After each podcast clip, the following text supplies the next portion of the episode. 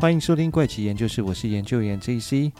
这一集呢，要跟大家分享的是一个一样算是悬案吧，因为它至今还是没有呃有一个完美的结局啊，还没有一个故事的结局哦。那但是在讲故事之前呢，可能要先跟大家分享一个文献哦。这是来自联合国二零二零年哦，在六月十八号所发布的一个文献报告啊。它的报告里面指出，截至二零一九年底哦，全球流离失所的人数达到七千九百五十万人哦，这其实是一个非常高的一个数字啊。而且在这份报告中显示哦，流离失所中将近有三千万到三千四百万是属于儿童，其中的一千万是无人陪伴的儿童啊。另外呢，根据估计啊，全世界每年至少有八百万的儿童失踪哦，人口失踪数量之大，其中以青少年和幼儿为主啊。那失踪人口呢，一般都被用于人口贩卖、器官移植买卖、代孕啊，甚至是卖淫等等，或是其他的监禁来作为赚钱工具啊。但是当一个孩子失踪时，前面三个小时是最关键的，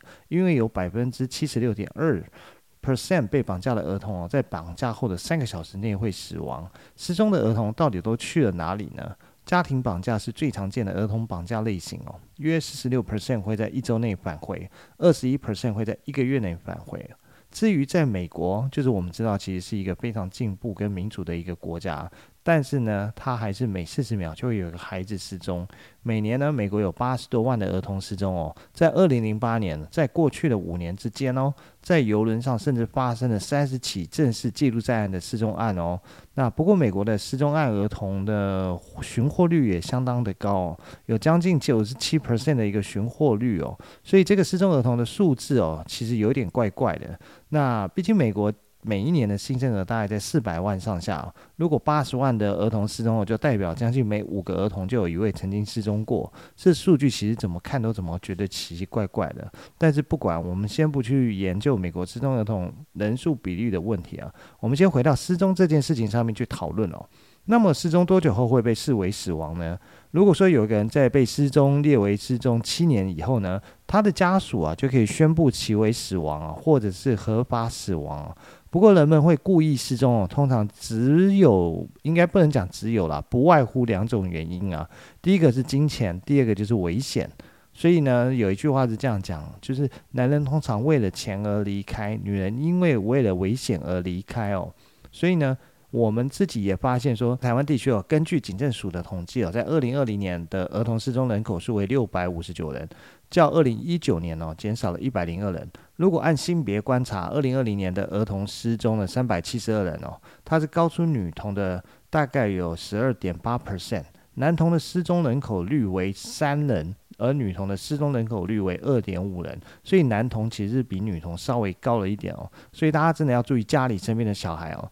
大人都会失踪了，更何况是儿童。相信听众朋友应该从这一集哦，前面要特别提联合国的一个失踪人口数，到后面的儿童失踪数这件事情，应该就会发现这一集要讲的主题其实就是跟儿童失踪有关，没有错。其实这一集就是讲的是一个儿童失踪的一个悬案啊。那关于这起案件呢，其实发生在一九九一年的七月二十四号啊，地点是在日本的福岛县田村郡哦。这起儿童失踪案件呢的主角是当时一位七岁的小女生，她的名字叫做石井舞啊，那舞蹈的舞，那也就是日本知名的悬案之一啊，叫做石井舞失踪案件啊。石井舞呢，以下简称为小舞啊。小舞的父亲叫做石井贤一哦，是田村郡当地一家建筑公司的老板哦。家里环境其实还蛮优渥的，而且一家一共有九个家人跟朋友住在一起哦。这九个人到底是哪九个人？这么多人住在一起是一个大家庭吗？那其实分别就是有小五的爷爷奶奶、爸爸妈妈，还有他有两个弟弟跟他的堂姐。不过讲到这边，也要另外讲一个在这起案件里面一个很重要的一个角色，叫做玉川和弥。那玉川和弥呢，他其实是小五父亲公司的一个职员哦。那由于小五父亲啊，就是石井贤一的公司就设在家里的二楼，所以有的时候呢，因为工作太晚，玉川就会住在石井家。案发的那一天的玉川呢，就住在石井家，所以加上小五在案发的那一晚晚了，等于在石井家里面一共住了有十个人哦。为什么会有十个人呢？前面其实算下来没有这么多人啊，因为那一天呢，还有两个小姐姐来他们家玩，在他们家过夜留宿啊，所以有十个人啊。但是那一天呢，唯一没有住在石井家的就是堂姐。那时间先回到一九九一年的七月二十四号，就是案发的这一天哦。当时的学校已经放了暑假哦，所以小五家呢就有两个妈妈的朋友的女儿，就是刚刚提到的两位小姐姐来小五家一起过暑假。那三个女生呢在家里一起玩哦，然后晚上也一起住在小五家。不过这两个小女生的年纪其实都比小五稍微大了一点啊，小五是七岁嘛。那另外两位呢，一位是小学四年级，一位是小学二年级，而小五大概是小学一年级左右的年纪啊。所以两个小姐姐跟小五一起玩，三个小孩就玩得很开心哦。加上小五的两个弟弟哦，等于这个家。家里同时有五个小孩哦，这真的是很热闹。相信家里如果有小孩的就知道，两个小孩就可以玩到把。家里的屋顶掀过来了，就更不要讲，如果是五个小朋友，这是多难以想象的吵啊！那这一天呢，小五跟两个小姐姐还有玉川呢，在家里打电动，一直玩到了晚上八点五十左右的时间呢。小朋友到了该睡觉的时候，所以爸爸就过来把两个弟弟带上去二楼的房间睡觉。平常呢，石井夫妇跟三个孩子其实是一起睡在同一个房间的哦。但是因为今天有两个小姐姐来过夜啊，所以小五的妈妈呢就特别在他们的房间隔壁的房间整理了，要让小五跟两个小姐姐一起睡在隔壁的房间哦。但是呢，为什么他爸爸石井贤一会这么早睡呢？是因为石井贤一本来就每天睡得很早，那他也起得很早，所以他很早就过来把小孩、把两个弟弟带上去一起睡。当他带上去睡了大概半个小时以后，大概是晚上九点二十的时候呢，他的爷爷奶奶竟然打电话叫了一辆计程车来，然后爷爷奶奶竟然是晚上出门去唱卡拉 OK 喽。看起来这老人家也是很懂享受生活的哦。那那时候其实日本有很多的居酒屋，其实有提供所谓卡拉 OK 的一个服务啊，所以很多的当地人呢可以到居酒屋喝点小酒，然后还可以在那边唱歌哦。爷爷奶奶在走的时候呢，他们是从一楼出去了，那所以他们就把一楼的大门锁上。这边要特别介绍一下，他们家其实是一个一二楼的双层的一个房子，独栋的房子啊，但是一二楼都有独立的门可以外出哦，所以呢。爷爷奶奶从一楼出去，就是把一楼的门锁起来了。那二楼的门呢，通常就会在妈妈最后，她也会把二楼的门锁起来，才会去睡觉哦。就在爷爷奶奶出门的十分钟后，也就是九点半左右的时候，小五跟两个小姐姐三个人就一起到了爸妈隔壁的那个房间，一起进去那边睡了。那前面有提到嘛，因为平常是跟爸妈一起睡，但是因为今天比较特别，来了两个小姐姐作伴，所以他们三个小女生就一起睡在隔壁的房间了。那后来再过了有半个小时的时候，就是差不多晚上十点的时候。这个时候呢，玉川突然急急忙忙的出门了哦。小五的妈妈这时候看到玉川出去了，但是她继续忙自己的家事啊。差不多在十点半的时候，妈妈去二楼看看大家是不是都睡着了。到了二楼，妈妈确认了啊，石井贤一啊，就是爸爸跟两个弟弟都睡着了。那也看到小五跟两个小姐姐也睡着了，所以就顺手把灯都关掉了，也顺便把二楼的大门也锁上了，然后就到一楼的浴室去洗澡。洗完澡也就跟着去睡觉。但是呢，到凌晨两点的时候，爸爸突然被吵醒。他起来一看，哎，原来是爷爷奶奶回来了。但爷爷奶奶为什么要把我吵醒呢？原来是因为奶奶回家的时候发现一楼大门没锁，爷爷奶奶就直接可以进门。但是他们记得，他们出门的时候明明是把一楼的大门锁上的啊，所以他们就觉得奇怪，怎么会这样？而且他们发现玉川竟然还没回来，于是有点担心，所以就想说上二楼去问问看。爸爸说：“你知道这个孩子这么晚出去了，怎么都还没回来呢？”不过爸爸他回答说：“没事的，放心了，等明天早上再说吧。”于是呢，爷爷奶奶就只好下楼回房间去睡觉了。一直到第二天早上，大概是清晨的四点二十分左右，爸爸就跟平常一般的时间起来，因为爸爸都习惯很早起来啊，所以他起来以后就立刻到自己的书房去整理一些资料，拿着资料就到二楼的办公室上班了。但是他上班前发现二楼的门竟然没锁，因为通常晚上睡觉的时候，妈妈最后都会把门锁上了才会去睡觉。他看门没锁就觉得有点奇怪，他在办公室就越想越奇怪，想说为什么二楼的门没有上锁呢？这时候差不多是早上五点的时候，这时候跟小五一起睡觉两个小姐姐醒过来，发现小五不见了。于是就走出来跟大人说，这时候爸爸就赶快把家里所有人都叫起来，开始全家找。那找大概半个小时多，找到早上六点还是没找到小五。这时候爸爸觉得不对劲了，于是他马上打了电话报警。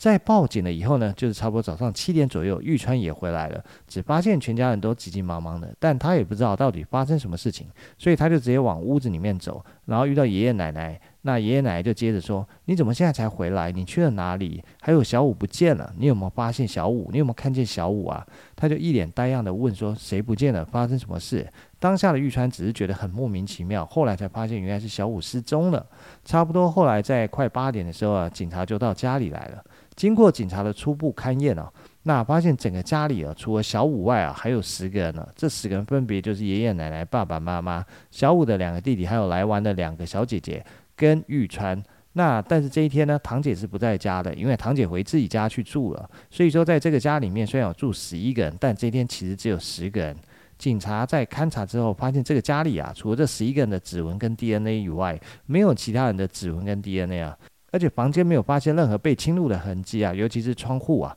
所有的窗户都是从内部锁上的。所以被外人带走的一个可能性就降低了很多啊。但是小五的衣服跟鞋子都在家，而且据爸妈的说法，小五特别怕黑啊，晚上都不敢自己一个人出门哦。考虑到这一点，小五自己会走出门的可能性也不大，但是被外人带走的可能性也很低。那么问题来了，就是小五到底是怎么从家里消失的呢？这样呢，就只剩下一种可能，就是小五是被认识的人给藏起来了。警察为什么觉得小五有可能是被自己家人藏起来呢？那就是因为小五平常都是跟爸妈睡啊，只有这一天是跟外人睡，然后偏偏就在这一天消失了，所以警察认为嫌犯一定很清楚这个家里的情况啊，所以警察判断啊，家里人作案的可能性是非常高的哦。那么家里的大人呢，除了当天不在家的堂姐外，剩下最有可能有嫌疑的，就是玉川跟妈妈，这是为什么？因为就只有这两个的证言是没有其他人能够证明他们两个人可以被排除嫌疑的哦。首先是爷爷奶奶，不管出门唱歌还是凌晨回家，他们两个人都一直在一起啊，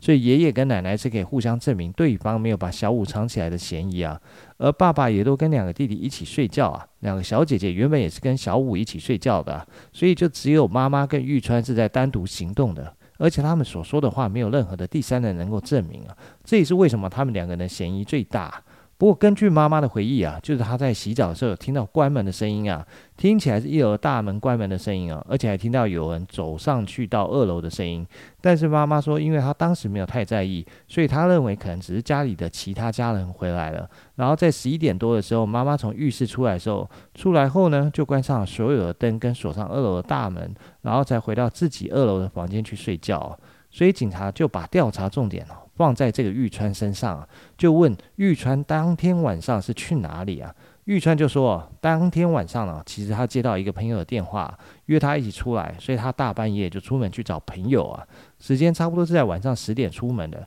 不过他出门的时候忘记把门锁上了，结果这样子呢，就跟爷爷奶奶回来时发现一楼的门没锁，能够对得上。他说他出门以后呢，就一路赶往车站啊。但是车站的最后一班车是十点半啊，结果他没赶上这十点半的最后一班车，所以他就在车站待了一会。后来想想还是得想办法，所以他就来了一辆计程车，差不多在十一点左右的时候到了他跟朋友约碰面的地方啊。那这个跟朋友约碰面的地方其实是个公园呢，可是呢，他到了以后就一直在那边等他的朋友出现。但是呢，一直等到最后，他的朋友始终没有出现，所以他一直等到了早上，他才坐上了早上的第一班电车回来。警察听到这个说法以后，觉得实在是太可疑了，怎么会有人傻傻的等了一整晚？那这有可能吗？于是警察就接着调查，发现哦，居然有两个人能够证明这个玉川没有说谎。第一个是计程车司机哦，他说哦，他的确载了这位男性乘客，也确实在十一点左右的时候把他载去他所说的这个公园的地点哦。那这个第一个说法呢，就跟玉川的说辞是一致的哦。再来呢，就是他跟朋友约定碰面的那个公园哦，那附近有一个人在边上揽客。这边介绍一下，如果你去过日本一些热闹的街区哦，你就会发现日本的餐厅、酒吧都会派工作人员在路上去揽客去消费哦。所以第二位能够证明玉川说法的人，就是在街上揽客的酒吧工作人员哦。他表示说，他有看到玉川哦，的确在公园那待着啊。所以呢，玉川这天晚上就有不在场的一个证明哦。这下子警方突然就陷入了一个僵局哦。于是呢，警方就调来了警犬。那在警犬之后的表现也让大家觉得出乎意料啊。因为就在警犬闻了小五的衣服味道以后呢，他就一路走走走走走，走到了一楼大门口以后，他竟然就停在那里了。这就说明呢小五是自己一路走到大门，但是呢，到了大门以后，他可能是被抱走的，所以他的气味就消失了。因此，警犬到了大门以后就停止了，那就是因为小五的气味只到大门这边而已。而玉川他又有不在场的证明，所以难道是妈妈有作案的动机吗？或者是小五就真的这样凭空消失吗？这真的是太奇怪了。不过警察始终没有停止对玉川的一个怀疑啊，所以他就做了更进一步的调查，发现哦。发现玉川跟小五的爸爸就是石井贤一的关系其实不是很好啊，因为玉川哦就是在小五父亲石井贤一的公司上班的啊，而且据说哦堂姐啊跟玉川的认识啊是透过暴走族活动而认识的啊，所以石井贤一啊一直就不喜欢这个男朋友，而且警察还发现，在案发当天哦，本来玉川是跟堂姐约好要一起出去旅游度假的哦。结果就在前一天的晚上哦，石井贤一啊硬塞给玉川很多的工作，所以导致他们的旅游活动告吹啊，因此堂姐才会回自己家去住啊。那警察因此怀疑哦，玉川有可能怀恨在心啊，于是想要透过掳走他的女儿来报复他。再加上玉川的证言中有许多可疑的地方哦，毕竟要拐走一个小女孩不需要太多的时间哦，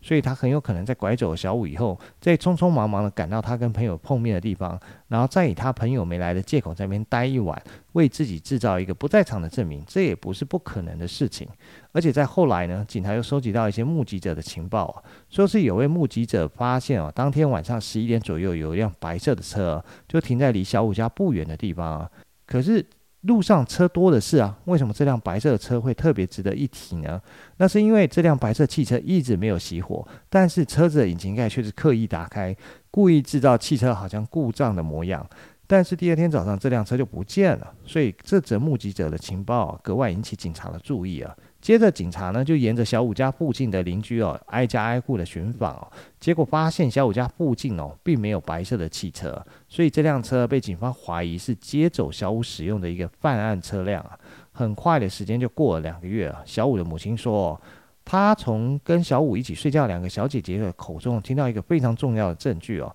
就是说他们当天和玉川一起打电动玩的时候呢，玉川对这几个小朋友说了一句话。就说我们晚上十二点的时候一起出去玩吧。那妈妈就以这个为证据哦，要求警方立刻调查跟逮捕玉川啊。但是警方说他们认为这个可信度没那么高哦，因为这是等了两个月以后才突然跑出来的一句证词啊。而且过了两个月的时间，很多人的记忆都会变得模糊啊，所以警方决定不采信妈妈的这个证据哦。还有另外一个重要原因，就是因为妈妈也被警方列为嫌疑人了，嫌疑人提供另外一位嫌疑人的可能犯案证据哦，而且这条证据还是来自一个小学生说的，警察就觉得这有点可疑啊。而且警察一直觉得这个案子一定是事先计划好的，因为几乎是一点蛛丝马迹都没有的哦。就在所有人面前把一个小女孩从家里带走，如果不是计划周全的话，几乎不可能完成。而恰巧就是这一点，让玉川的一个嫌疑突然变小了。因为前面有提到，原本玉川呢当天计划是要跟小五的堂姐一起出游的，但是因为前一天小五的父亲硬塞给他不少的工作，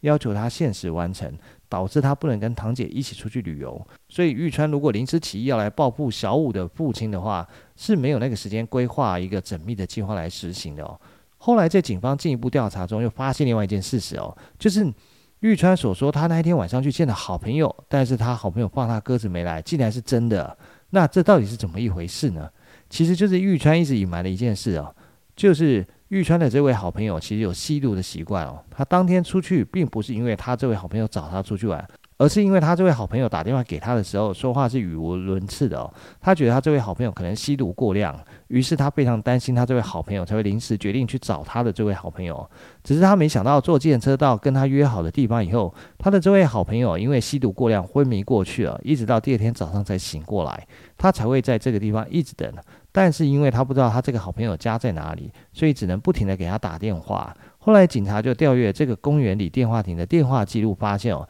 确实有人在这里哦，一直不断的打电话给没出现的这个人的电话号码，这也就证实了他当天晚上的确人一直在这边等，没错，他在这边等啊，一直等到天亮都没有人啊，自己甚至在公园的长椅上都睡着了，一直到天亮之后就坐车回家，所以这个玉川说的话基本上啊，被警方的查证啊是属实啊，原本小五的父亲就一直怀疑是玉川把小五带走，所以在案发以后呢。他父亲甚至把自己的公司给关闭了，那就自己天天跟踪玉川，或者是请人跟踪玉川，把他一天二十四小时的行踪都记录下来啊。所以这个玉川哦，其实也被石井贤一哦折磨得精疲力尽的。一直到后来呢，有媒体去采访玉川哦，这个男朋友也都说他们怀疑我，我是可以理解的，因为当天在家里只有我是外人的，剩下的都是家人的，但是我真的什么都没做。而媒体也去采访了小五的父亲啊，小五的父亲也说，有时候我都在想，我是不是怀疑错了呢？我在跟踪这么长的时间，也确实没有发现他有其他可疑的地方，但我只能怀疑呢。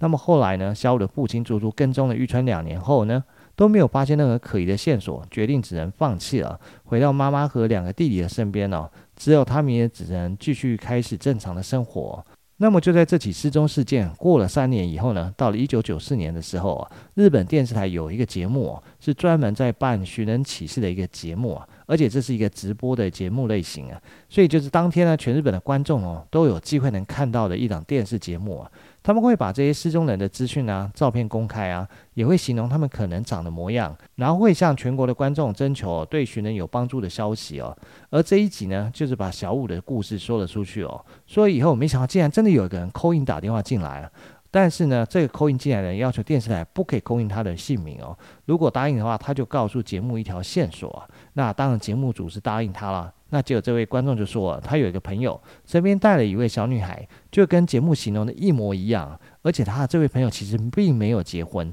他也曾经问过他说：“诶，那你这个孩子哪来的？”但他的朋友只说：“这孩子没有父母，我是收养这个小孩的。”这个观众说到这里的时候，节目主持人表现得非常激动啊，因为他觉得这起离奇的失踪案件可能就要有眉目了。那马上就拿起麦克风啊，在节目上跟所有人说，现在有一条很重要的消息跟线索，但是因为这位主持人不小心啊，就把 call in 观众的名字说了出去啊。当时打这电话进来的人就很生气啊，立刻就挂掉电话，于是这条线索就没了，就被这个大嘴的主持人给断掉了。这位主持人当时也十分的后悔，后来就不断的在电视节目上道歉，但那位观众始终也再没有打电话进来这个节目。后来又过了几年啊，因为这节目一直在追踪这起案件啊。所以呢，节目就邀请了玉川上节目去做一集啊。那在这集的节目上呢，玉川就只说了一句话，成为这个案子的一个疑点啊。就是玉川他说，当时机到的时候，我会把真相告诉各位的。就这样说了一句没头没脑的话以后呢，他就整集节目再也不说话。但是最后他有没有说什么？没有。就这个案子呢，最后其实警方动员了三千九百人哦，总共调查六千多个地点，包括普通的住宅啦、公司啦、车辆啦、河川、山坡等等，但是都没有任何的发现啊。石井家呢，至今依然咬定凶手就是玉川哦。不过这个事件呢，在二零零六年的七月二十四号，已经满了追诉时效的十五年了。追诉期限已经到了，因为这是一起失踪案哦，所以是有时效性的。直到今天哦，其实也过去了三十一年哦。玉川始终没有再说当初他讲的那句话，就是当时机到的时候，他会告诉大家一个真相。而如果算一算呢，小五今年应该也是三十八岁哦。石井一家再也没有找回小五哦，所以到底当初是谁带走了小五，这始终就是个谜啊。当然，在网络上，如果你去搜的话，会发现，诶，有些人会给他一个自己的想法，就是会想说。他可能是被妈妈偷抱走的，为什么？因为他的说法是说，妈妈可能在婚前呢是有跟别的男人生下了啊，怀上了小五。那爸爸不知道小五其实不是他自己的小孩，而他的生父呢就一直要求妈妈要把小五交给他。妈妈在深受困扰以后，终于答应，所以才会盘算说，在有小姐姐来家里玩的那一天的晚上的时候，把小五抱出去。那那辆白色汽车其实就是来把小五接走的。当然呢，这只是在网络上的一种推论啊，它并不是后来的事实啊，也没有人可以证明这是事实啊。但是呢，到底为什么会从家里消失，这的确是很耐人寻味啊。好啊，那今天的节目时间差不多了，就先到这边喽，我们下集节目再见喽，拜拜。